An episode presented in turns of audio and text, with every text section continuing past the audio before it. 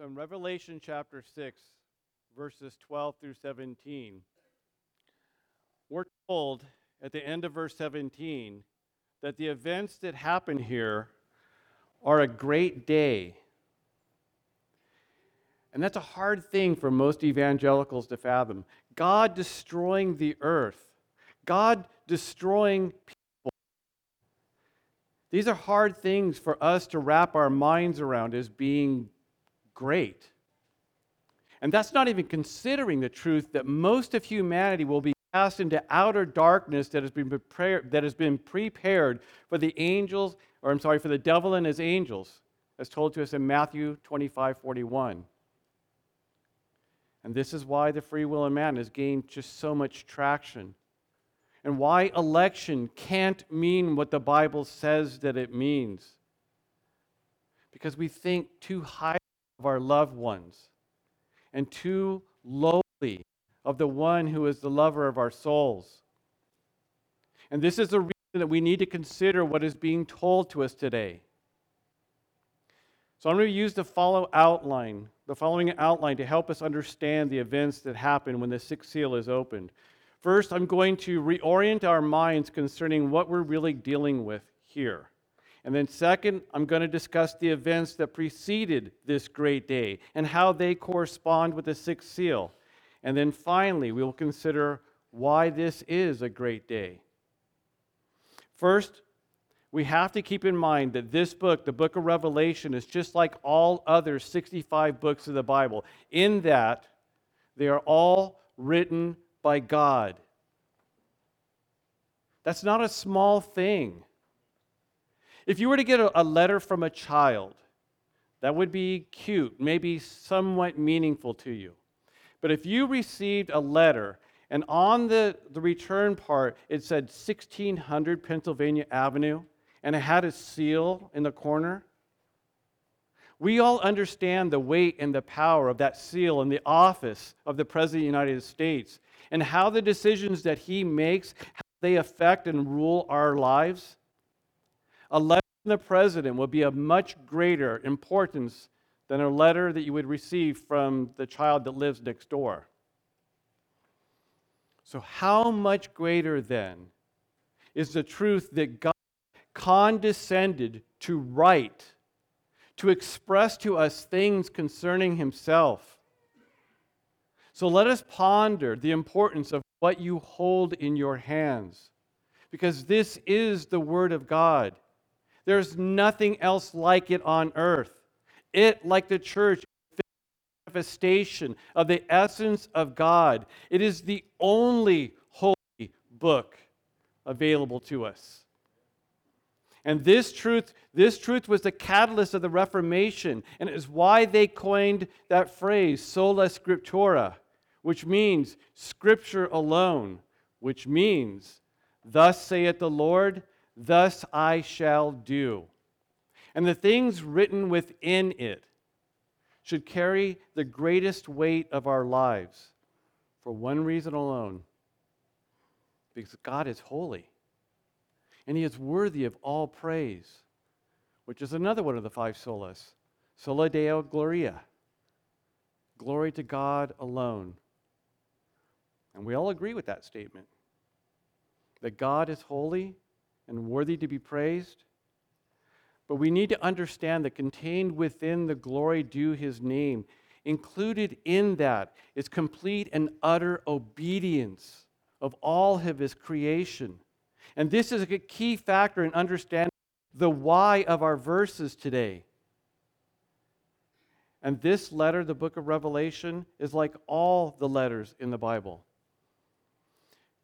When the Continental Congress wrote the Declaration of Independence, it was a letter written to the King and government of England.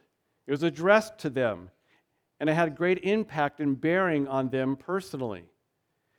And this letter, I'm sorry, that letter is like this letter, in that this letter is not written to all men. It was written for all men, meaning that, like creation, it stands as a testimony of the reality of God that the earth dwellers hate. But it is not written to all men. It was written to the elect, to the predestined sons of God. And this is where we have been poorly taught and poorly shown. And why so many people get confused about the salvation and the love of God. Because we should never take the promises made to the children of God and tell them to the children of Satan. It would be wrong to promise a person who hates God, Jeremiah 29 11, is for them Jeremiah 29 11 says, For I know the plans that I have for you, declares Yahweh, plans for peace and not for calamity, to give you a future and a hope. He does know the plans that he has for them, but they don't include peace or hope. Not in the state that they are in at that moment.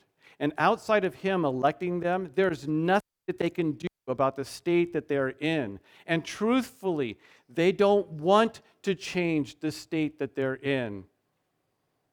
And what they will receive, as we have just had read to us, is not a future or a hope. Bible is written to the saints. The evidence of this can be found in all the epistles. There's always a two to, in the epistles. Listen to Romans 1, the, the to of Romans, Romans 1 7. to. All who are beloved of God in Rome, called as saints, grace to you and peace from God our Father and the Lord Jesus Christ. So the letter written to the church in Rome was sent to the church in Rome, and specifically written, written for the saints in Rome. And since it was penned by God, sent to his saints, it's for all of his children but not all the people living in Rome, then or now. The Bible is written to saints. It is a love letter from God to you if you are one of his children. And it's written for a specific purpose. Can you articulate that purpose? Do you know what it is? because some people have said that the Bible, the Bible, that's just an acronym and it stands for basic instructions before leaving the earth. That might be handy, it's kind of catchy, and it has some value to it, but it's not accurate. It can direct our minds to the value of the Bible in obedience to it. But the Bible wasn't written to give us instructions about how to live, not primarily. That's just a byproduct of the reason that the Bible was written. The letter that we're studying through, this is the last part of the Bible, and it has as its theme what the entire Bible is it's a revelation of Jesus Christ. All of it. And it was written to magnify the Son of God, the Lamb of God, who by his blood purchased for God people Revelation 5 9. People whose names have been written from the foundation of the world in the book of life of the Lamb who had been slain. Revelation 13 8. And the Bible has a flow and a trajectory to it.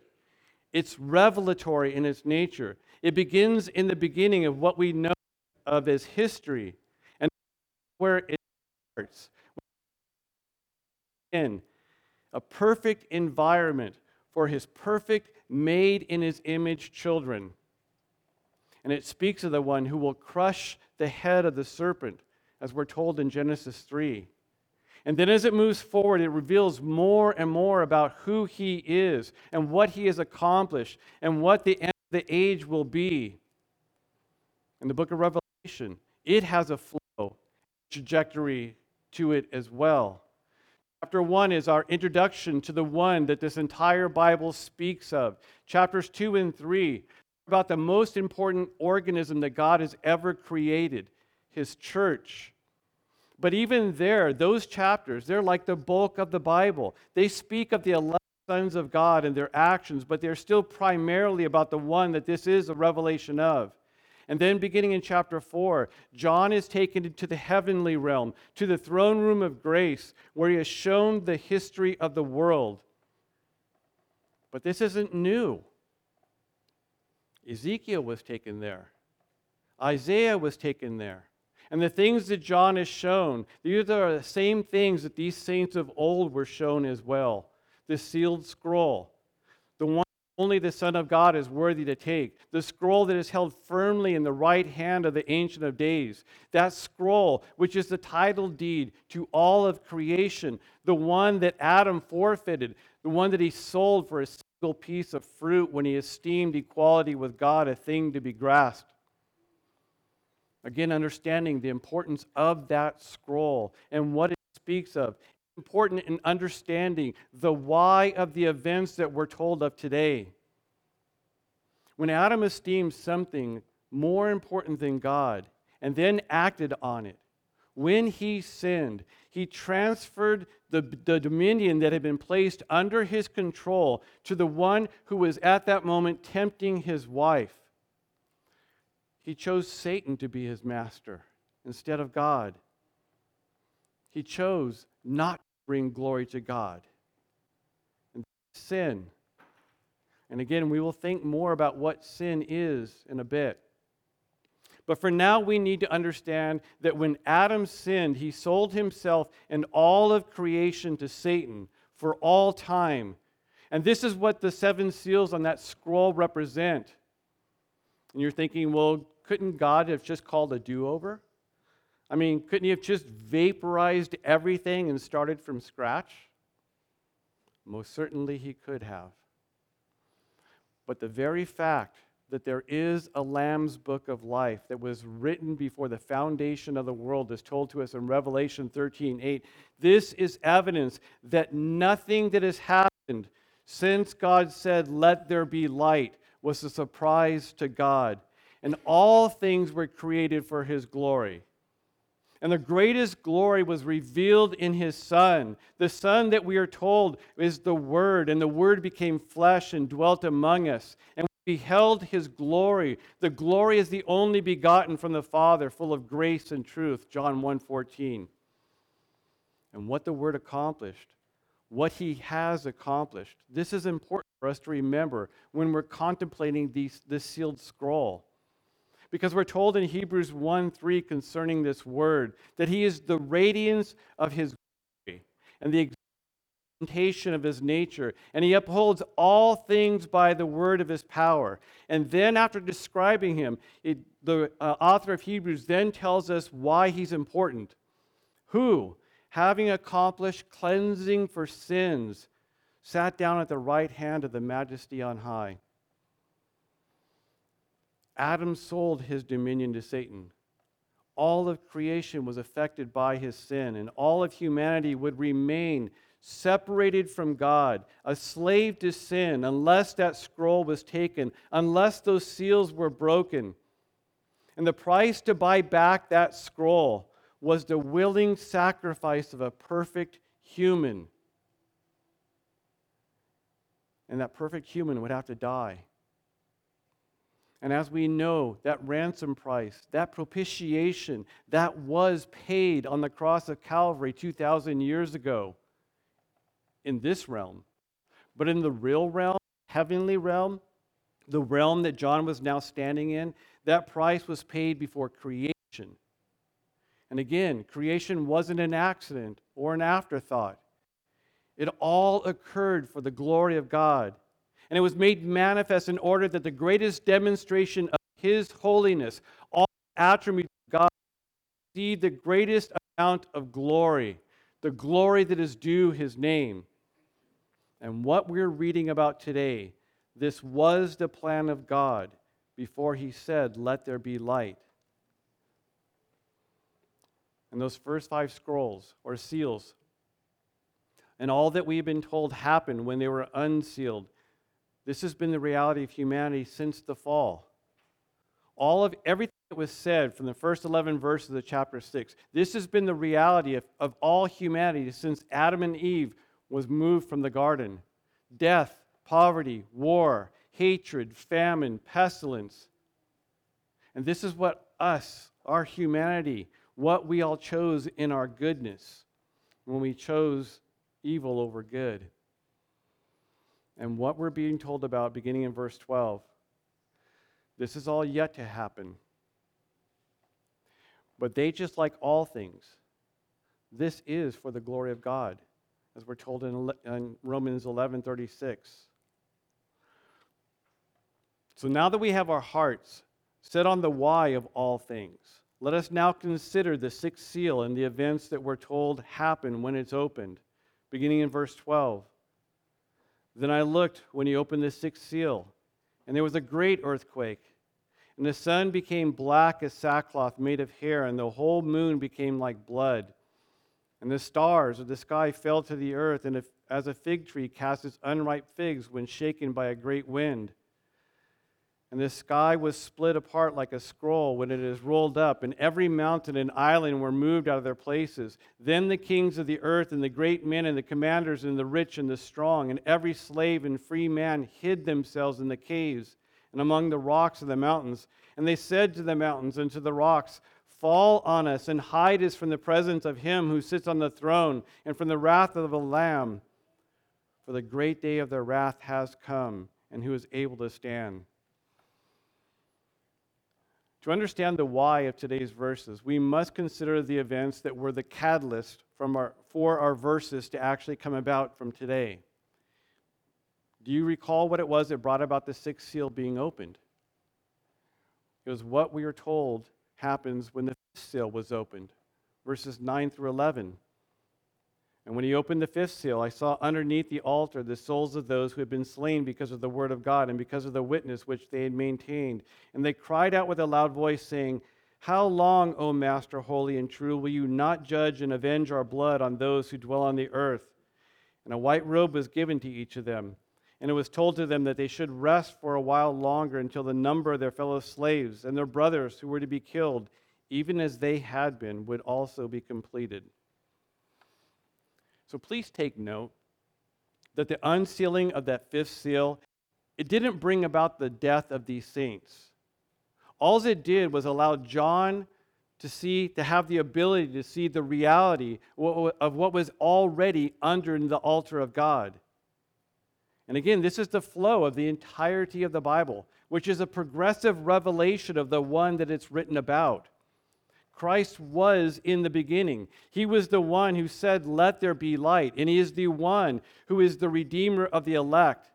And He's spoken of in Genesis, He's seen in Genesis. And yet, the reality of who He is and what He will do, this is progressively revealed to us in the tables of history, in the books of the Bible, until we are given this book, the book of Revelation. And this is common in the book of Revelation as well. I mean, we've already seen this sort of thing already. John had been ushered into the heavenly throne room of grace, as told to us in chapter 4. And then he's told, describe it. What's, what you see, describe it, which he does. But then he's shown something that was there all along that he didn't see the scroll in the right hand of the Ancient of Days. And this is the same thing that happened when he saw Christ earlier. Do you recall John describing the one that had spoken to him? With a voice like a trumpet in chapters 1 and then again in chapter 4.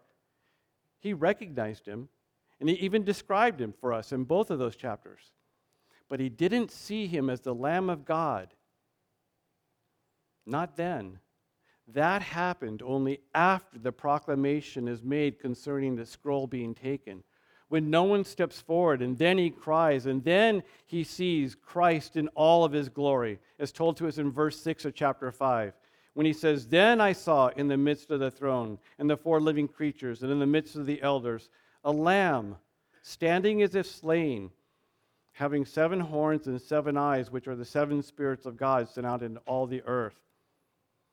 He hadn't seen Jesus in this manner until he sees him take the scroll. And what John saw when the fifth seal was broken, this has been the reality of all the saints from Adam forward. The church has always been persecuted from the very beginning. And I don't mean the beginning as if as in what is told to us in Acts 2. I mean the beginning as in what is told to us in Genesis 4 8.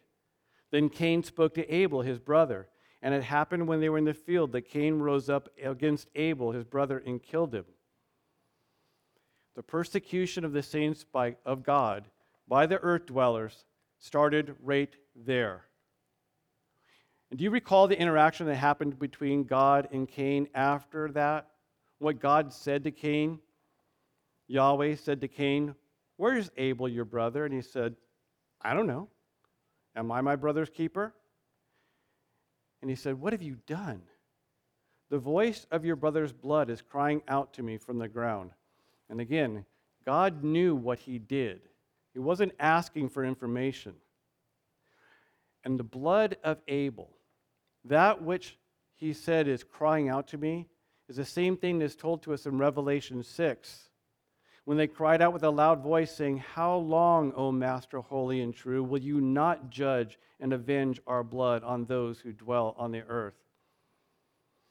The avenging of the spilled blood has always been the cry of the saints. Listen to Deuteronomy 32 43. O nations, cause his people to shout for joy, for he will avenge the blood of his slaves, and he will render vengeance on his adversaries, and he will atone for his land and his people.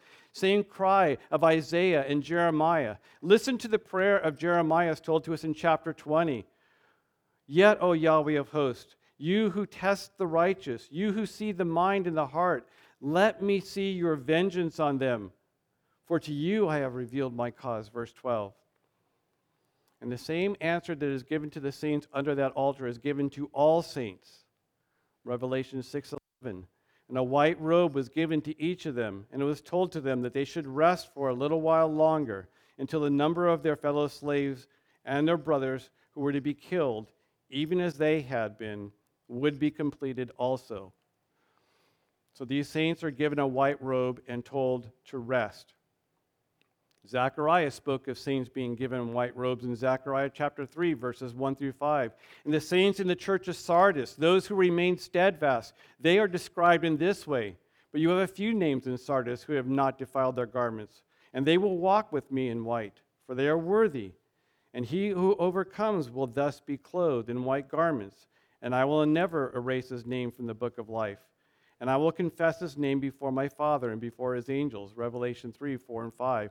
And those in the church in Laodicea, they were given this command I advise you, buy from me gold and ref, um, refined by fire, so that you can become rich, and white garments, so you may clothe yourself, and that the shame of your nakedness will not be made manifest, and eye salve for an ointment for your eyes, so that you may see.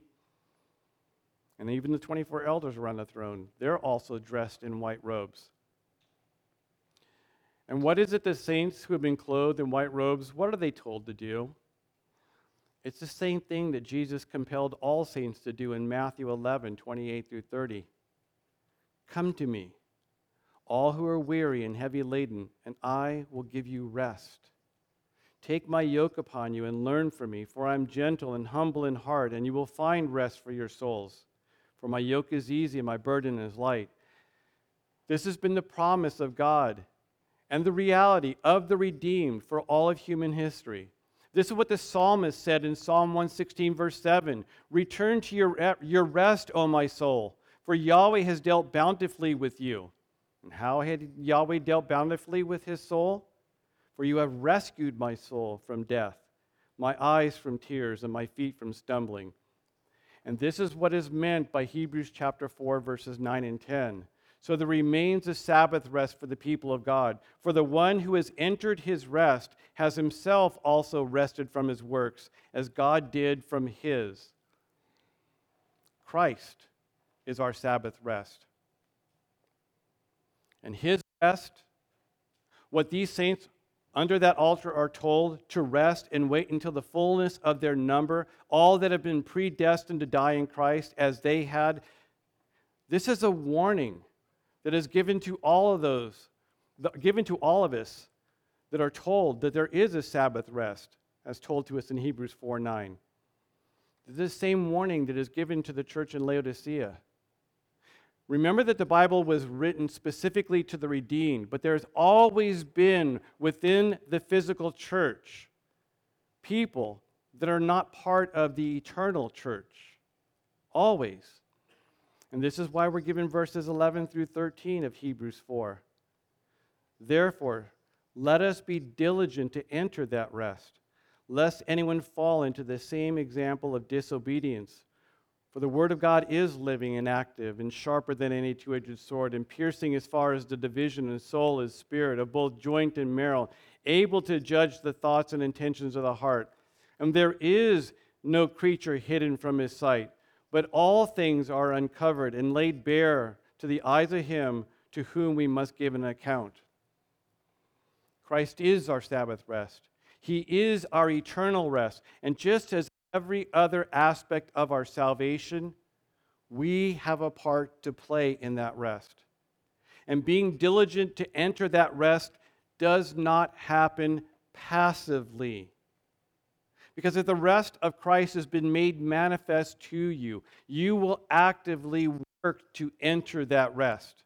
Just as these saints under that altar did, just as Abel did. And it's the death of that last saint, the complete and utter salvation of every person that Christ shed his blood for. This is what brings about the sixth seal being opened, which is exactly what is said to those saints under the altar when they're told to rest until the last number. All their brothers who were to be killed, even as they had been, would also be completed. And now we can consider why this great day is so great. What God does when He opens the sixth seal is the beginning of Him pouring out His wrath specifically for a, uh, for a single reason. And this is what makes this a great day. What we are told of happening at the end of the age, we need to understand that. What we're told that begins to happening here, what happens at the end of the age, that should have happened. The very moment that Adam willingly, knowingly esteemed equality with God a thing to be grasped and grasped that fruit that had been forbidden to him, the fruit that he would have been told would make him equal with God. This is what should have happened at that moment. There should have been a great earthquake, and the sun should have become black like sackcloth made of hair and the whole moon should have become like blood, and the stars of the sky should have fallen to the earth that the fig casts its trees, the ground when it's shaken by the wind, and the sky should have been split apart like a scroll when it's rolled up, and every mountain and island should have been moved out of their place.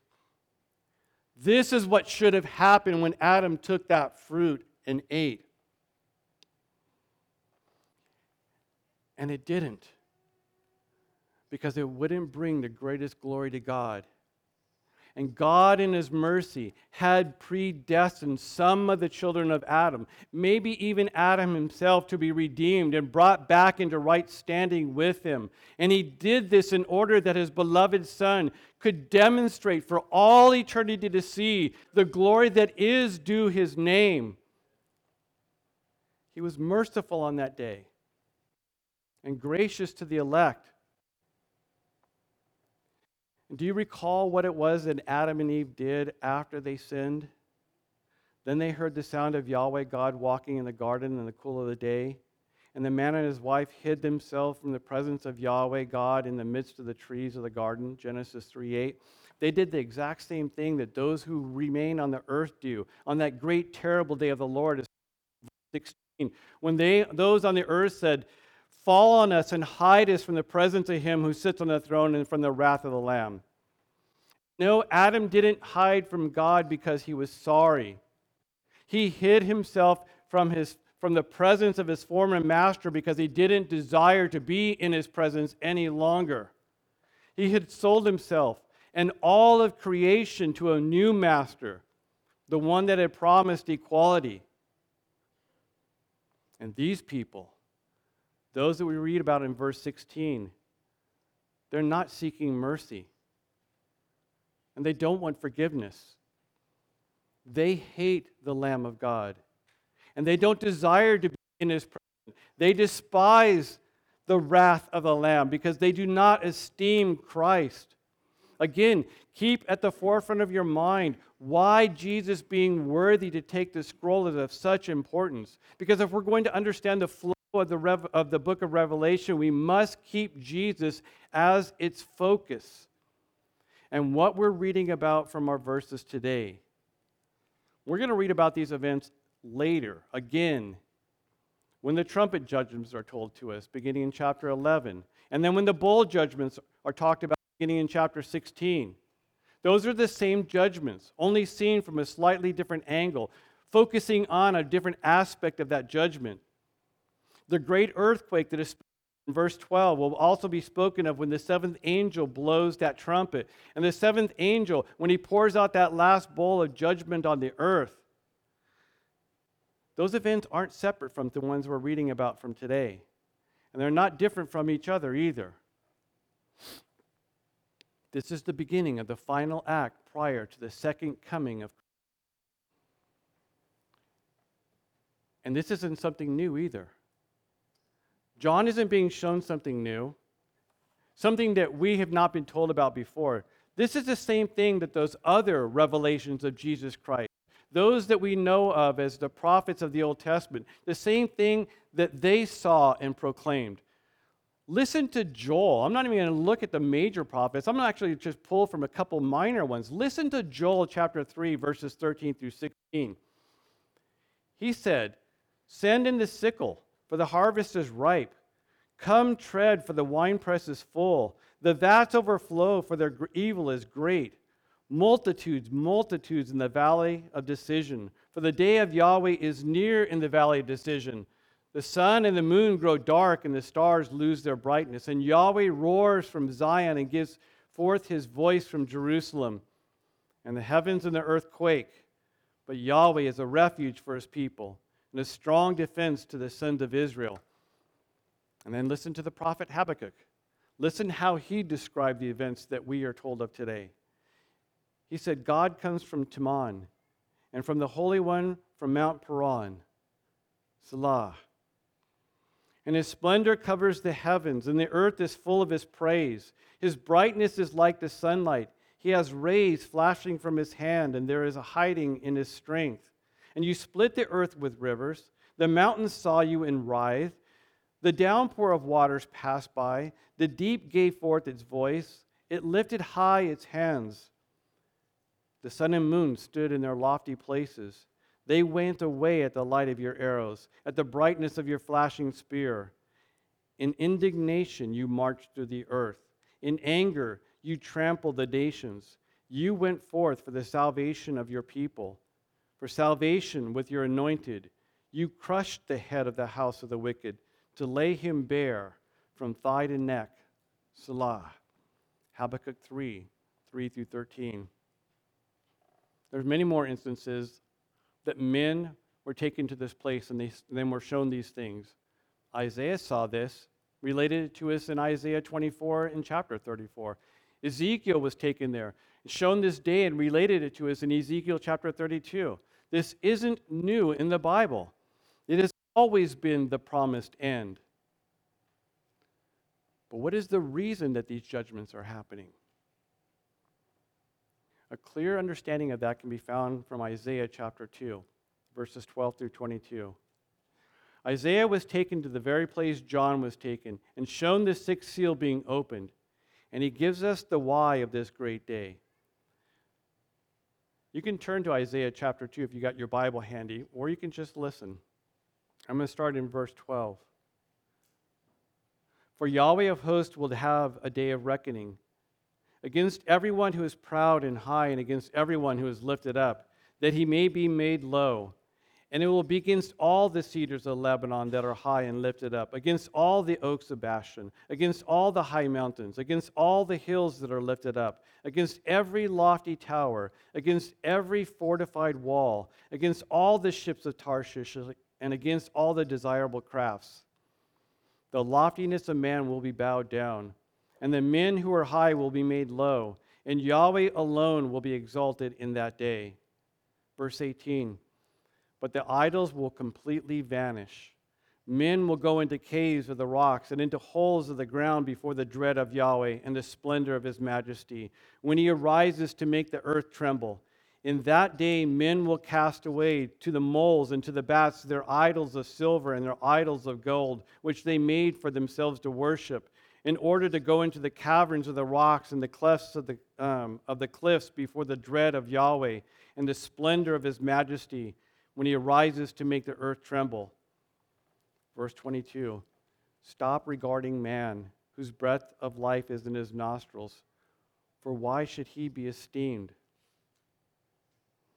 The judgment that we're being told of today is happening because of sin, the sin of man.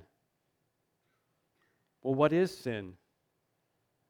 James 4:17 tells us to, to the one who knows to do the right thing and doesn't do it, to him it is sin. So what is the right thing that we know that we should do? What is the first and greatest commandment? You shall love the Lord your God with all your heart and with all your soul and with all your might. Deuteronomy 6 5. And not doing that, not loving God, that is sin. Simply because it is a thing that we know that we should all do. It's a thing that we were created to do. And not doing it, that is idolatry. And we need to understand what idolatry is simply because it's a sin of man. Idolatry is the worship, it's the esteeming of anything other than God. And it doesn't really matter what it is, what idol that you are worshiping. The truth is is that the idol that you are worshiping is yourself when you're, when you're worshiping an idol. You're creating God in your image. It's to thinking more of the gift than we actually do of the gift giver. And the language used to describe those that are being judged by God this time, this is an important thing, important, distinction that is being made because there are no saints here on this world when this happens. Throughout the book of Revelation, these people are all called earth dwellers or those of this world. And here's the contrast the distinction that we're supposed to understand. John 17, verses 14 through 16. Jesus said, I have given them your word, and the world has hated them because they are not of this world, even as I am not of this world. I don't ask that you take them out of the world, but that you keep them from the evil one. They are not of the world, even as I am not of the world. We are not of this world. We are not an earth dweller. But we all realize that even after salvation, even after being given the Word of God, we can all still fall back into the trap of being idolaters, just like those earth dwellers do, whose world this is their home. And this is why we need to read, why we need to heed Romans chapter 12, verse 2. Don't be conformed to this world, but be transformed by the renewing of your mind, so that you may approve what the will of God is, that which is good and pleasing and perfect. And if you're desiring an application from our verses from today, if you're looking for something that you can apply to your life, if you're reading about the wrath of the Lamb on this world and those in the world, and you're thinking, well, what difference does it make? Because we're not going to be here anywhere, anyway. Well, here's that application. You will, by your actions, prove if you've actually entered the rest of God or not, or if you are not of this world or not, or if you failed to enter his rest and remain in this world. And if you're wondering, what can I do to ensure that I'm not one of those that are asking the rocks to fall on me? Well, you do that what 2 Corinthians 13 5 tells us to do. Test yourself to see if you're in the faith. Examine yourself. Or do you not recognize about yourself that Jesus Christ is in you, unless indeed you fail the test? you apply Romans 12 2. Not being conformed to the world. Again, saints, I care for you. And as I said, the Bible was written to saints, not to the world. But God knew the very beginning that within his physical church, there's going to be those that have fooled themselves into thinking that they are a child of God. You have to know this is of the greatest importance.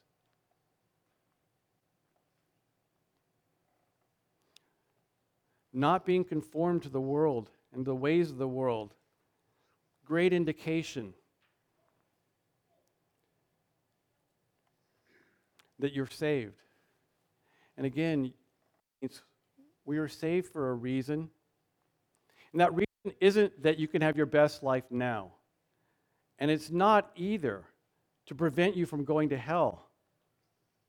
You were saved because of what we're told in Isaiah 43, verses 6 and 7, because we were created for his glory. And just like all creation, your salvation happens for the same reason that all things happen for the glory of God. And the sixth seal being opened, there are six components of creation that are decimated. And then six types of humans are listed as all hiding themselves from God, repenting. For the great day of the wrath is come, and who is able to stand? And this is a great day. And we can think wrongly about this great day as if it's not a day of rejoicing. But that's in truth. As I said earlier, when God created all things, everything that He created, they all bring glory to Him by obeying, uh, by obeying Him, except one us. And our sin has affected all creation. And when God begins pouring out His wrath, on man. All of, rec- all of creation is going to rejoice when this day comes. Listen to how the heavens think of the wrath of God being poured out on humanity. Listen to Psalm 96, verses 11 through 13. Let the heavens be glad, and let the earth rejoice. Let the sea roar as well as, as its fullness. Let the field exult in all that is in it. Then all the trees of the forest will sing for joy before Yahweh, for he is coming. He is coming to judge the earth, and he will judge the world in righteousness and the people in his faithfulness. Listen to Psalm 58, verses 10 and 11. The righteous will be glad when he beholds the vengeance. He will wash his feet in the blood of the wicked, and men will say, Surely there is a reward for righteous, for the righteous, and surely there's a God who judges the, on earth. Listen to another telling of these events given to us today. The one we're told in Revelation 18:20. We're told, "Rejoice over her, O heaven, and you saints and apostles and prophets, because God has pronounced judgment for you against her."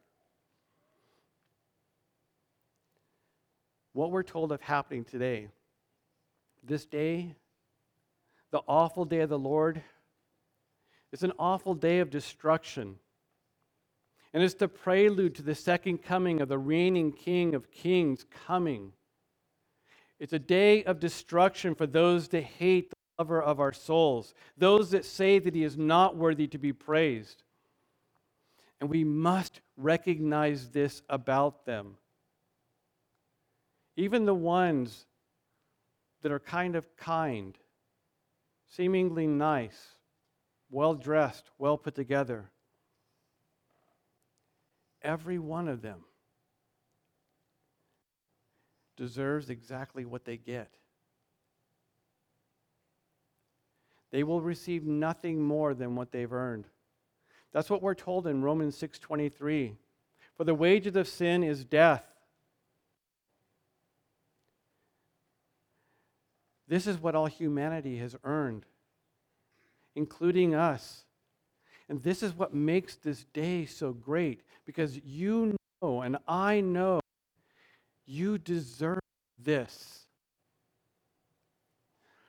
But the gracious gift of God is eternal life in Christ Jesus our Lord. And this is the awful truth of man outside of God. We will every one of us outside of Him to the very end, we will shake our fist in utter defiance to Him. We're told in Revelation 16 9, and men were scorched with fierce heat, and they blasphemed the name of God, who had the authority over these plagues, and they didn't repent so as to give Him glory.